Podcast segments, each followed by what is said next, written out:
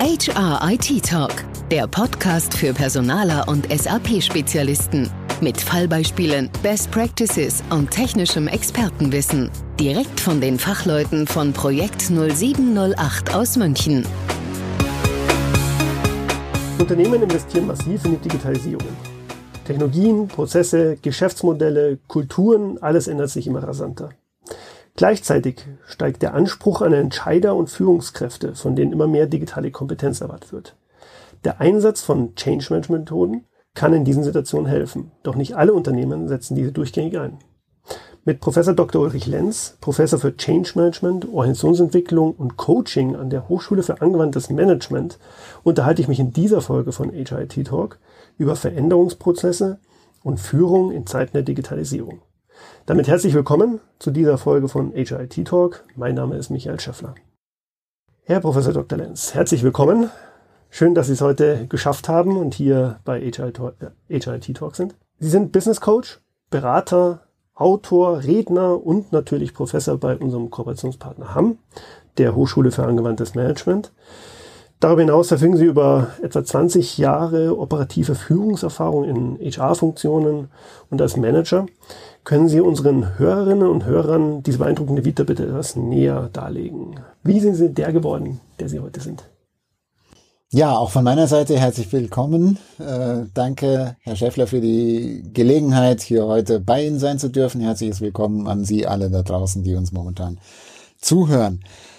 Wie bin ich der geworden, der ich heute bin. Ja, langer Weg. Ähm, Studium, Wirtschaftswissenschaften, das ist so vergleichbar Betriebswirtschaftslehre. Zwölf Jahre Bundeswehr, Marineoffizier gewesen, dort in dieser Zeit auch schon Führungserfahrungen sehr früh sammeln können in dem, was man heute als Extreme Teams bezeichnet, äh, durch die Seefahrt, durch die Zeit an Bord während der Bundeswehrzeit aber auch dann schon verantwortlich für die Einführung eines IT-Verfahrens in dem im Personalbereich äh, der Bundeswehr. Äh, damals noch äh, rein jetzt auf die alte Bundesrepublik Deutschland äh, bezogen. Aber äh, das war ein ganz innovatives Verfahren da, für damalige Verhältnisse im Recruiting-Bereich der Bundeswehr. Danach, nach der Bundeswehrzeit, Unternehmensberatung, Sanierungsmanagement gemacht in mittelständischen Unternehmen des Maschinenbaus, äh, Maschinenanlagenbau, Spezialchemie, Energiewirtschaft, aber auch ein paar Dienstleistungen. Ich habe also beispielsweise mal im Immobilienunternehmen äh, gearbeitet. Das waren so die Branchen, in denen ich äh, tätig war. Und ähm, ich habe dann in der, nach der Unternehmensberatungszeit war es äh, dann höchste Zeit, mal ins operative Business einzusteigen, war lange Jahre, mehr als zehn Jahre in Summe in verschiedenen Rollen verantwortlich, operativ verantwortlich als Change Manager, das heißt also auch ergebnisverantwortlich, auch im internationalen Rahmen von Südamerika über verschiedene europäische Länder, Südafrika, Australien und China habe ich entsprechende Projekte gemacht. Ich habe also jetzt nie längere Zeit im Ausland gelebt, aber die Verantwortlichkeiten, die Niederlassungen, die Projekte, die Change-Projekte, die fanden also in diesen Regionen überall statt. Und habe dann später eine konzerninterne Unternehmensberatung aufgebaut, habe in einem Mischkonzern dann in verschiedenen Regionen und Landesbereichen gearbeitet, äh, insbesondere auch immer wieder eingesetzt vom Personalvorstand äh, für die Restrukturierung von HR-Bereichen im In- und Ausland. Ich bin dann in einem Energiewirtschaftsunternehmen gewechselt, habe dort das Executive Development geleitet, auch mit internationalen Business Schools zusammengearbeitet, dann an die Hochschule für angewandtes Management, dort für die Gebiete zuständig, die Sie eben erwähnt haben, arbeite mit Lens Advisory Services, aber auch immer noch ins, in, mit eigener Beratungsaktivität. Ich kann also mit Fug und Recht äh, behaupten und, und sagen, dass ich nach wie vor natürlich mitten im Business verankert bin, mit den eigenen Beratungsprojekten, aber auch mit einer Vielzahl von Praxisprojekten, die wir mit verschiedenen Partnern gemeinsam machen. Vielen Dank für die Vorstellung. Dann lassen Sie uns inhaltlich einsteigen. Ich habe in einem Artikel von Ihnen mit dem Titel VUCA-Umbrüche, die neue Welt für Führung und Change. Der ist in der Business Psychology to Go erschienen. Ähm, eine spannende Aussage von ihm gelesen. Und zwar schreiben sie dort, Zitat, VUCA ist eine generische Umschreibung der Auswirkungen der Digitalisierung. Zitat Ende. Können Sie uns erklären, was Sie damit meinen? Vielleicht beginnen wir zuvor nochmal mit dem Begriff selber. Ich kann mir vorstellen, nicht alle unsere Zuhörer kennen den. Ähm, ja, bitte. Ja, den Begriff oder den Satz, den ich da geschrieben habe, den muss man tatsächlich erklären. Das tue ich aber auch gerne. Denn VUCA ist eine oder die Herausforderung, der wir uns als Unternehmen gegenüber sehen. Das, diese vier Buchstaben sind Abkürzungen äh, für zunächst mal V, Volatilität, das ist die Schwankungsbreite pro Zeiteinheit. Sichtbar beispielsweise an Börsenkursen, sichtbar aber auch an schnell wechselnden Kundenwünschen, Kundenerwartungen und natürlich auch an Disruptionen, die äh, von äh, verschiedenen Anbietern, die es vor kurzem noch gar nicht gab, plötzlich ganze Branchen aus den Angeln heben können.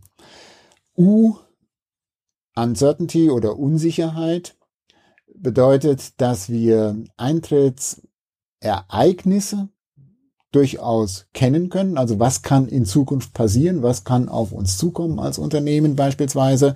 Aber die Eintrittswahrscheinlichkeiten kennen wir nicht. Das heißt also, durch Digitalisierung sehen wir uns auch erhöhten Risiken vom Marktseite her ausgesetzt oder von den Netzwerkpartnern, die wir um uns rund haben, Kunden, Lieferanten bis hin zur, zur Politik. Also Unsicherheit äh, ist gestiegen. C oder K heißt Complexity oder Komplexität und bedeutet, dass wir die Folgen unserer Entscheidungen heute nicht mehr überblicken können. Das äh, kann kein Mensch sagen, wenn eine unternehmerische Entscheidung getroffen wird, wann ist die wirksam, wo ist sie wirksam, mit welcher Zeitverzögerung tritt das auf oder bewirkt die Entscheidung überhaupt etwas. Und insofern ste stehen wir da immer vor dieser Situation, dass wir in eine gewisse Unsicherheit hinein handeln und wir das nicht eins zu eins steuern können. Man spricht da von der Steuerungsillusion. Also manche äh, Unternehmensführer denken noch, ja, ich kann das steuern, wenn ich sage, links rum, dann gehen alle links rum, ja, ähm, aber vielleicht gehen sie links rum, vielleicht bleiben sie stehen, vielleicht gehen sie rechts rum. Das lässt sich so nicht eins zu eins steuern. A, Ambiguität ist ähm, das Handeln in den Nebel hinein, um es mal ganz einfach zu sagen. Das bedeutet, wir haben konfliktbehaftete Zielsetzungen, wir haben generell eine, eine Unklarheit und wir haben Widersprüchlichkeiten. Und trotzdem müssen wir was tun. Ja, wir können ja nicht warten, bis sich das geklärt hat. Äh, das Wort, was ich am meisten in Anführungszeichen liebe im Change Management heißt erstmal. Ja. Erstmal muss die Unternehmensführung, erstmal muss der Kunde, erstmal, erstmal, erstmal. Das ist alles andere als Ambiguität, äh, Handeln in die Unsicherheit hinein. Und genau das müssen wir im Change Management lernen. Mhm, verstehe. Das bedeutet, die Corona-Krise, in der wir uns aktuell, also im Mai 2020, in dem wir hier diese Episode aufzeichnen, befinden, äh, die Corona-Krise ist ein Paradebeispiel für VUCA. Die ist ein Paradebeispiel für VUCA. Das ist quasi alle VUCA-Bedingungen wie nochmal durchs Brennglas betrachtet. Ja, genau. Verstehe.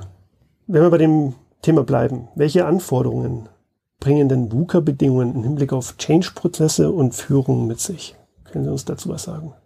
Führung und Change stehen heute vor komplett neuen Herausforderungen durch diese, durch diese äh, VUCA-Bedingungen. Lassen Sie mich das an ein, zwei Beispielen konkret festmachen. Im Change Management sprechen wir davon, dass wir Mitarbeiter beteiligen müssen, dass wir Mitarbeiter mitnehmen dass wir Mitarbeiter motivieren. Ja, alles das ist natürlich nach wie vor richtig, aber zu einem gut Teil auch oldest school denken, nämlich aus der alten 68 Generation. Wir müssen alle beteiligen.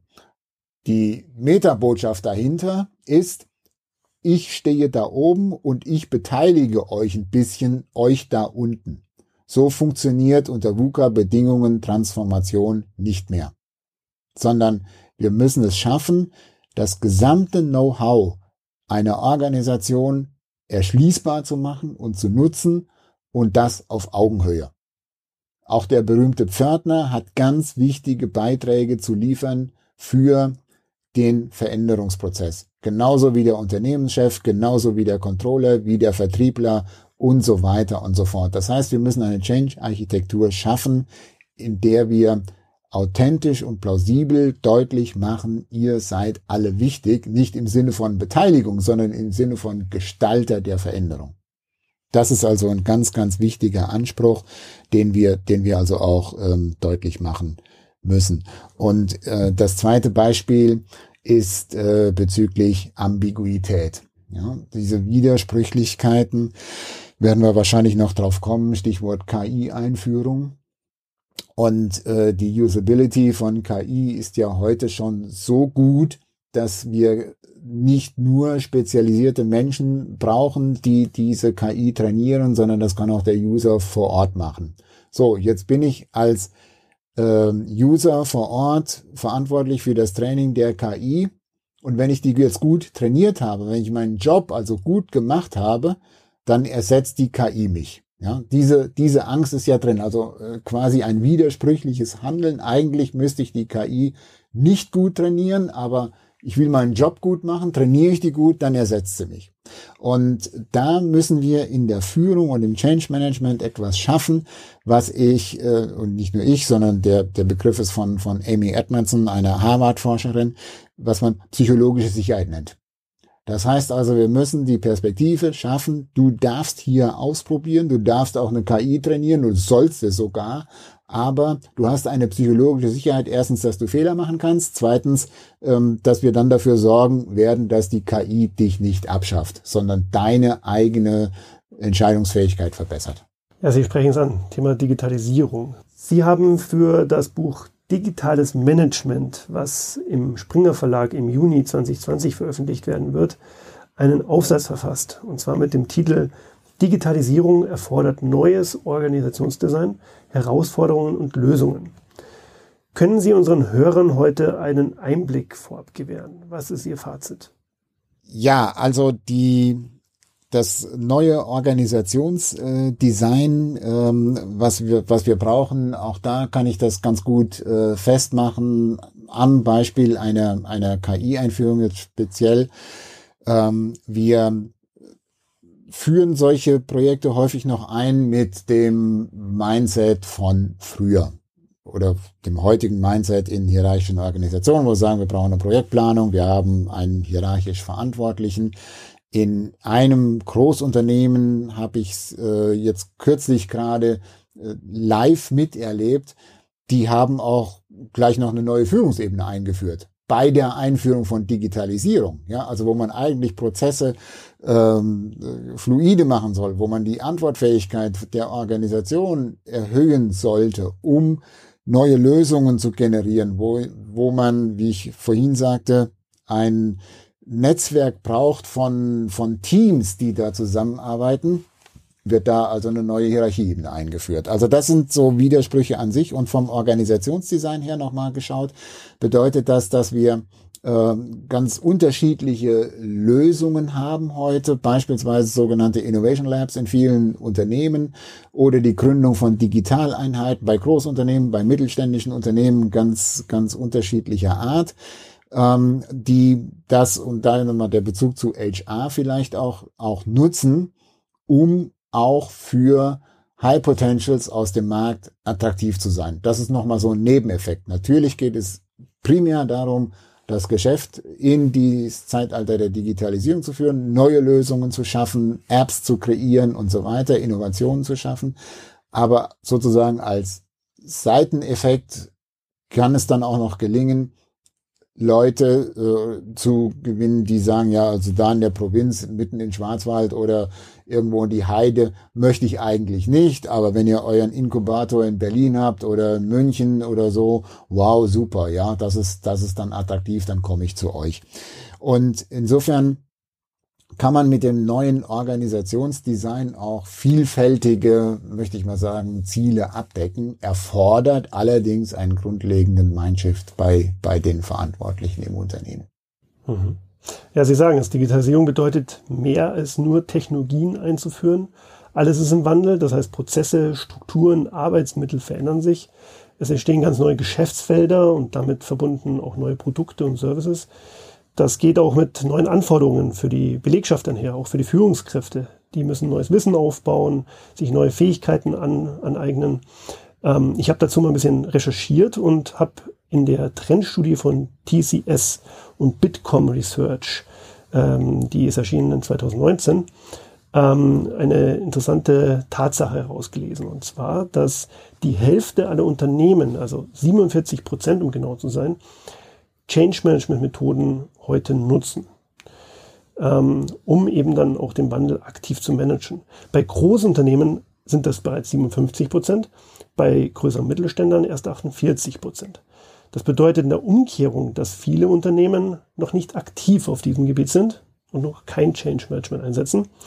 Deswegen die Frage an Sie, können Sie unseren Zuhörern ein paar praktische Tipps geben? Wie können Change Management Methoden genutzt werden, um den Kulturwandel aktiv zu unterstützen? Ja, also zunächst einmal äh, nicht dem Hype hinterherlaufen. Ja, okay. Äh, das ist ganz wichtig, sondern einen intensiven, möglichst unvoreingenommenen Blick auf die eigene Organisation und das eigene Business werfen. Das heißt, wir schauen uns an, wie laufen die Geschäftsprozesse, wie ist eigentlich unsere Unternehmensstrategie, wie müssen wir unser Businessmodell ändern, wie müssen wir unsere Geschäftsprozesse ändern, was sind die wesentlichen Hebel, die wir auch identifizieren können, um die Riesenchancen, die wir mit Digitalisierung haben, tatsächlich auch zu nutzen. Nämlich Effizienzgewinne in relativ kurzer Zeit zu haben und vor allen Dingen eine bessere Datenqualität für unsere Entscheidungen zu haben, evidenzbasierte Entscheidungen treffen zu können, ein ganz neues Verhältnis in der Zusammenarbeit mit unseren Kunden ähm, zu kreieren. Und das bedeutet, wir müssen erstmal analysieren, wo wir heute stehen. Wo steht unsere Organisation? Wo stehen äh, unsere Kompetenzen? Wo stehen unsere Geschäftsprozesse? Und da wäre mein dringendes Plädoyer, dass bereits diese Ausgangsanalyse anders gemacht wird, wie wir es in der Vergangenheit gemacht haben, nämlich mit riesen PowerPoint-Schlachten. Lass es uns doch so machen, dass wir das gleich als Veränderungsprozess nutzen und dezentral in ganz vielen Teams mit äh, Nutzung des gesamten Know-hows, was man in der Organisation hat, gerne mit einer externen Begleitung oder Moderation, wo man auch ein bisschen für den Perspektivenwechsel sorgen kann, aber auf jeden Fall im Wesentlichen verantwortet und getragen durch Teams in der Organisation diese Analyse zu machen.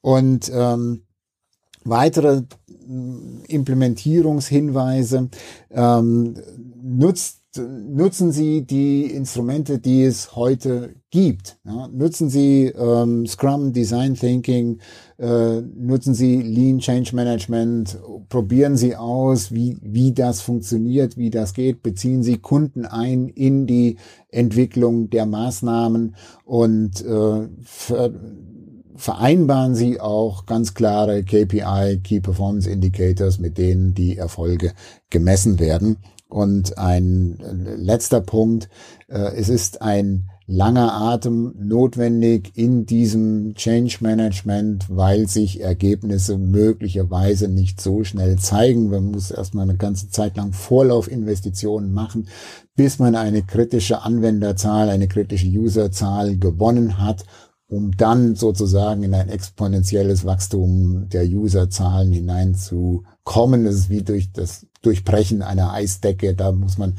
manchmal ziemlich bohren, ja, bevor man also diese Effekte tatsächlich erreichen kann. Das heißt also für alle Verantwortlichen, die ähm, manchmal sehr schnell die nächste ich bin jetzt mal etwas direkt die nächste Change-Sau durchs Dorf treiben, ähm, an die den Hinweis, nachhaltige Veränderungsprozesse zu machen und tatsächlich auch den langen Atem zu beweisen. Unter Digitalisierung lassen sich eine ganze Reihe von Schlüsseltechnologien zusammenfassen. Beispielsweise fallen mir da die Themenfelder Cloud Computing ein, Big Data, Internet of Things, Robotik, VR, 3D-Druck, aber natürlich auch das von Ihnen zuvor angesprochene Thema KI, also künstliche Intelligenz. Das ist ein Gebiet, auf dem Sie sich, soweit ich weiß, sehr gut auskennen. Ähm, vielleicht steigen wir da noch mal ein bisschen tiefer ein. Ich hatte in der zuvor erwähnten Studie gelesen, dass lediglich 11 Prozent der Unternehmen heute schon auf KI setzen. Das verwundert, weil in der Technologie an sich ja ein großes Potenzial steckt. Kennen Sie aus Ihrer beruflichen Praxis, aus Ihren Beratungsmandaten konkrete Beispiele, wie KI-Einsatz bei Unternehmen aussehen kann? Ja, durchaus. Also zwei Beispiele möchte ich nennen ähm, unter ganz vielen. Also KI äh, ist jetzt schon präsent. Wir brauchen auch nicht darüber zu reden, was in Zukunft kommt. Das ist heute da. Ja, also das vielleicht nochmal vorausgeschickt. Aber was, was mein, was ich also gemerkt habe und gesehen habe, was tatsächlich schon läuft, ist beispielsweise die Regulierung von Kleinschäden in der Kfz-Versicherung, äh, die vollkommen automatisiert erfolgen kann bei dem berühmten kleinen Parkplatzrempler oder sowas, kann eine äh, KI mit entsprechender Bilderkennungssoftware, mit äh, Datenbankzugriffen auf Ersatzteillager, auch auf die Kostensätze, die die einzelnen Werkstätten haben, das alles miteinander verknüpfen und eine Regulierungsentscheidung vollkommen autonom treffen, ohne menschlichen Eingriff alle KI-Systeme sind auch dann so gestrickt, um es mal so zu sagen, äh, dass die merken, Mensch, da fehlt mir jetzt irgendwas, das kann ich jetzt doch nicht und genau das wird dann sozusagen an den menschlichen Entscheider übergeben. Aber wie gesagt, es kann also auch vollkommen automatisiert laufen. Ein weiteres Beispiel jetzt nochmal bezogen auf den HR-Bereich. Speziell ist ein Learning Bot in der äh, Personalentwicklung. Das kann man sich so vorstellen, dass ein lernender äh, Mitarbeiter im Unternehmen ähm, sagt, ich möchte beispielsweise meine soziale Kompetenz weiterentwickeln. Der Learning Bot, ähm, der also auf dem Mobile Phone überall verfügbar ist, ähm, der äh, sagt, okay, äh, möchtest du dir nochmal ein Feedback einholen von anderen und äh, kann dann einen Vorschlag machen, welche Schritte der Lerner tun soll, um da seine soziale Kompetenz zu verbessern, macht entsprechende Vorschläge, sucht entsprechende Videos aus, Fallstudien und so weiter und so fort trackt den Lernfortschritt des Lerners, gibt vielleicht nochmal Verbesserungshinweise oder der Lerner kann auch Fragen stellen, was er nicht verstanden hat. Der Learning Bot kann auch schauen, wer im Unternehmen hat denn momentan das gleiche Thema, ist im gleichen Lernfortschritt und kann dann Vorschläge machen, die Leute zu vernetzen, bis hin, dass man natürlich mit dem Outlook-Kalender oder so eine, oder mit einem entsprechenden äh, iPhone-Kalender, will jetzt keine, keine Werbung machen, ähm, eine, eine Verknüpfung herstellen kann, einen Termin vereinbaren kann und sagen, da könnt ihr euch morgen mal zum Lunch treffen und über das Thema sprechen. Ja, bis hin, dass man auch entsprechende Zertifikate erwerben kann, wenn man Prüfungen absolviert beeindruckend. Also das ist natürlich ein tolles Beispiel. Ich glaube, das interessiert unsere Klientel, in erster Linie HR-Verantwortliche besonders. Vielleicht können wir da noch ein bisschen tiefer einsteigen an der Stelle. Was glauben Sie, sind denn die Vorteile, die der HR-Bereich daraus generieren kann für sich und vor allem, ähm, wie muss er sich aufstellen? Also Stichwort HR Working Models. Also Vorteile äh, in der HR-Arbeit, die liegen quasi auf dem Tisch, wenn man äh, sich tatsächlich den Mut nimmt, konsequent zu digitalisieren und nicht nur die Personalakte äh, in, in digitales Format zu bringen. Die Verbesserungen im HR-Bereich sind zum einen wirklich deutliche Effizienzgewinne. Mhm. Ähm, nehmen wir beispielsweise den Parameter, wie lange dauert es, bis wir eine offene Stelle besetzt haben.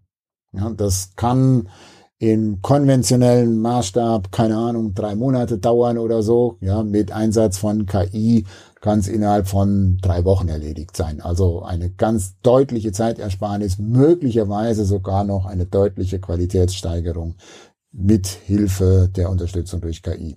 Das ganze Thema Entscheidungs, äh, datenbasierte Entscheidungsgrundlagen ähm, ich habe gesehen, dass viele HR-Bereiche den Datenpool, den sie haben eigentlich, überhaupt nicht äh, vernünftig ausnutzen, um Entscheidungen zu treffen. Es gibt nach wie vor die berühmten Bauchentscheidungen, ja, also wer ist für die nächste Führungsposition geeignet oder whatever. Ähm, wenn man das viel datengetriebener machen würde, dann wäre das also noch ein wesentlicher Fortschritt der auch die Akzeptanz des HR-Bereiches in der Organisation ganz wesentlich erhöhen würde. Letztes Beispiel, Rekrutierung im Recruiting-Prozess. Äh, KI einzusetzen, die ein Matching zwischen Stellenanforderungen und Bewerberkompetenzen macht, die möglicherweise das Erstgespräch mit dem Bewerber autonom führt. Gibt also Unternehmen, da spricht ein Bewerber im ersten Personalgespräch, im ersten Recruiting-Gespräch mit einer künstlichen Intelligenz, die dann auch ganz subtil die Fragen natürlich so verändert, je nachdem, wie der Bewerber antwortet, also nicht einen standardisierten Katalog abarbeitet, sondern sich adaptiv dort anpasst. Und dann äh, haben wir damit übrigens auch schon ein Beispiel für die ethischen Herausforderungen, die damit bestehen, nämlich aufgrund welcher Trainingsdaten wertet denn die KI die Bewerber aus? Und da gibt es auch mittlerweile Studien, da werden durchaus fatale Fehler auch gemacht von der KI. Die ist jetzt daran in Anführungszeichen nicht schuld, ja, sondern es ist die Frage, mit welchen Daten wurde die trainiert. Und ähm, deshalb müsste man auch immer wieder genau überprüfen, was sind die Trainingsdaten, die in so eine Bewerberauswahl da beispielsweise hineinfließen. Können wir jetzt bitte auf das Thema Führung ein wenig zu sprechen kommen? Was denken Sie, mit welchen Herausforderungen sehen sich die Manager in den Unternehmen durch die Digitalisierung konfrontiert und äh, welche Empfehlungen haben Sie für diese Klientel? Bezüglich ähm, Führung gibt es sind wir jetzt ungefähr so im hundertsten Jahr der, der Führungsforschung, ja, und äh, gibt es also tatsächlich auch ganz, ganz unterschiedliche neue Modelle. Das Wichtigste bei Führung wäre, dass sich als erstes Mal die Führungskraft selber überprüft und, und sagt, okay, wie ist denn eigentlich mein, mein Mindset, wie bin ich denn eigentlich aufgestellt äh, und, und äh, was ist sozusagen mein Menschenbild und mein Führungsverständnis. Also bin ich denn tatsächlich in der Lage, den Menschen auch Verantwortung zu geben? Bin ich tatsächlich auch in der Lage, den Menschen psychologische Sicherheit zu geben? Bin ich denn, bin ich in der Lage, die Menschen wirklich so zu beteiligen, dass sie mit ihrer gesamten Kreativität und Intuition in diesen äh, Prozessen mitarbeiten? Das ist sozusagen mal von der, von der personalen Perspektive her gesehen. Dann die Frage, wie gehen wir, wie gehe ich jetzt als Führungskraft mit den Organisationsstrukturen um? Ähm, also gelingt es tatsächlich, diese Innovation Labs, die ich erwähnt hatte, zu institutionalisieren? Wie schaffen wir es dann übrigens auch, eine balancierte Wertschätzung herzustellen zwischen der Stammorganisation und dem Innovation Lab? Will sagen, dann werden diese Innovation Labs häufig so gehypt, ja, und diejenigen, die bisher die wesentlichen Geschäftsbeiträge geliefert haben, die fühlen sich dann etwas weniger wertgeschätzt und zurückgesetzt und dann haben wir plötzlich ganz neue Konfliktlinien im Unternehmen. Also als Führungskraft muss ich zum Beispiel dafür sorgen, dass die zusammenarbeiten und spätestens für die Skalierung der Innovationen, die im Innovation Lab geschaffen worden sind, brauche ich wieder die Stammorganisation. Und da muss ich als Führungskraft sehen, dass ich die zusammenbringe, damit diese Skalierung tatsächlich auch stattfindet, damit die Innovationen tatsächlich auch am Markt kommen. Und da haben wir übrigens heute auch noch einigen Handlungsbedarf in den, in den Unternehmen. Sie waren beim MDAX-Unternehmen, das weltweit in 170 Ländern vertreten ist, als HR-Verantwortlicher aktiv und als Manager. Welche praktischen Tipps haben Sie für unsere Hörer heute im Hinblick auf die Digitalisierung? Wie können Führungskräfte darauf reagieren? HR-Entscheider, die heute den Podcast hören, was haben Sie da an konkreten Tipps? Mhm.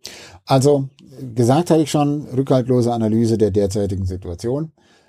das aber bitte nicht in einem Ewigkeitsprojekt, sondern auch da Timeboxing wichtig und sagen, okay, wann, wann haben wir einigermaßen valide Erkenntnisse, um dann eben zu starten mit einer äh, auch klaren Change-Architektur.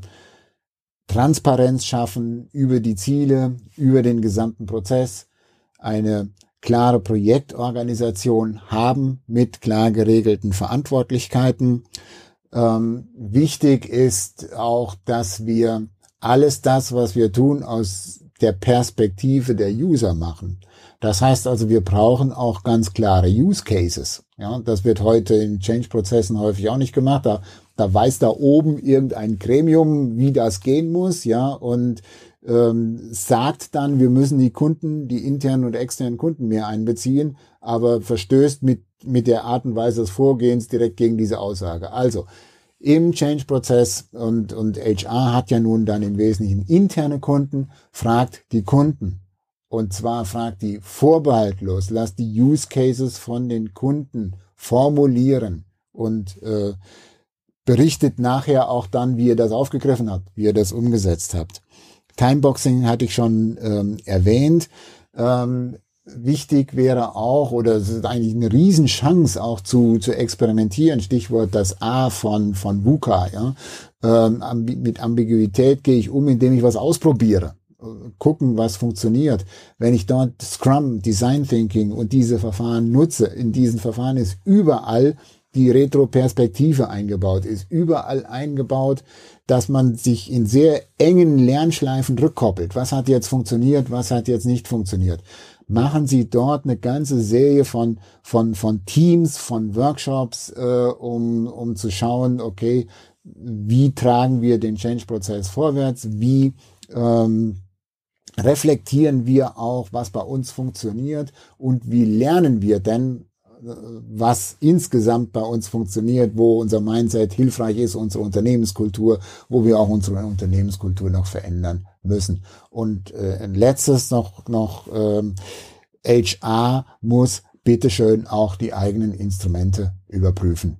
Ja, äh, im Zuge der Digitalisierung. Wenn ich beispielsweise Jahreszielvereinbarungen habe und Jahresgespräche, habe aber diese schnellen Wechsel im Rahmen der VUCA-Welt, dann passen keine Jahresgespräche mehr dazu. Da muss ich mir andere Verfahren einstellen, wie Objectives and Key Results oder sonst was oder, oder Quartalsgespräche, Feedback nach jedem Prozess und Projektschritt.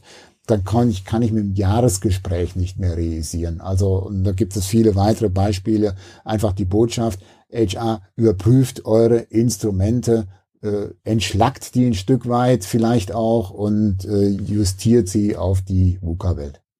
Jede Menge Impulse. Vielen Dank dafür.